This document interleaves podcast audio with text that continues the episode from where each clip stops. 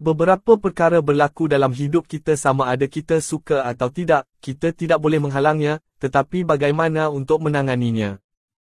Itu sahaja yang kita ada. Dekatinya secara positif dan bukannya negatif.